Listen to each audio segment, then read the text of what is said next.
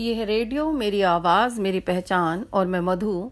लेकर आई हूँ हरिवंश राय बच्चन जी द्वारा लिखित कविता, अग्निपथ। अग्निपथ अग्निपथ अग्निपथ। वृक्ष हो भले खड़े, हो घने, हो बड़े। एक पत्र छाह भी, मांग मत मांग मत मांग मत। अग्निपथ अग्निपथ अग्निपथ। कवि सुखों का त्याग कर जीवन की चुनौतियों को स्वीकारने की प्रेरणा देते हुए कहते हैं कि यह जीवन कठिनाइयों से भरा हुआ है, संघर्षों से भरा हुआ है। हे मनुष्य, तुम्हें रास्ते में भले ही वृक्ष खड़े दिखाई दें, लेकिन तू एक पत्ते के बराबर भी छाया की मांग मत कर। तुम्हें कठिनाइयों भरे रास्ते पर निरंतर संघर्ष करते हुए चले जाना चाहिए।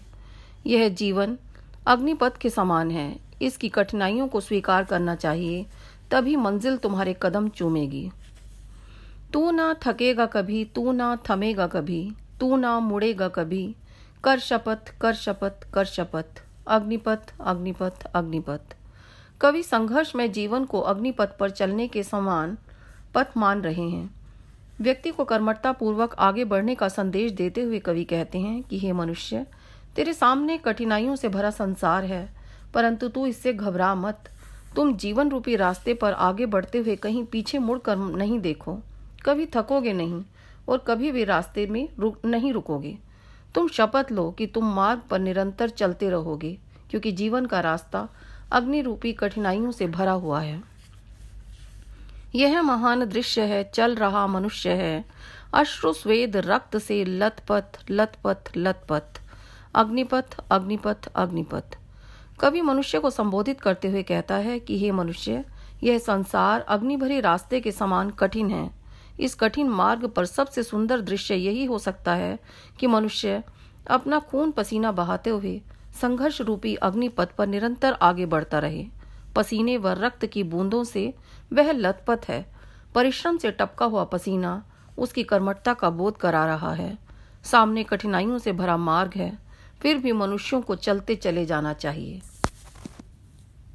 प्रस्तुत हैं अग्निपथ कविता के कुछ मुख्य बिंदु। कवि ने अग्निपथ संघर्ष में जीवन के प्रतीक स्वरूप प्रयोग किया है। जिस प्रकार अग्निपथ कष्टकारक है, इसी प्रकार मनुष्य को संघर्ष करते हुए भी अनेक कष्ट उठाने पड़ते हैं। कवि कहना चाहता है कि मनुष्य को सुखों की चाह नहीं करनी चाहिए। उसे कठोर से कठोर परिस्थितियों में भी पीछे मुड़कर नहीं देखना चाहिए। उसे अपने लक्ष्य पर निगाह रखनी चाहिए। एक पत्र छाह भी मांग मत। इस पंक्ति के आशय से कवि यह कहना चाहता है कि दूसरों से सुखों की प्राप्ति की आशा मत रखो। अपने बल बूते पर ही आगे बढ़ने का प्रयास करो। किसी से भी अपेक्षा रखना ठीक नहीं है। इस कविता का मूल भाव जीवन में निरंतर संघर्ष करना है। जीवन में चाहे कितने भी कष्ट क्यों ना आए, मनुष्य को विचलित नहीं होना चाहिए। उसे किसी से सुखों की आशा नहीं करनी चाहिए। मनुष्य को अपनी मंजिल की ओर कठोरता पूर्वक बिना थकान महसूस किए आगे ही आगे बढ़ते जाना चाहिए।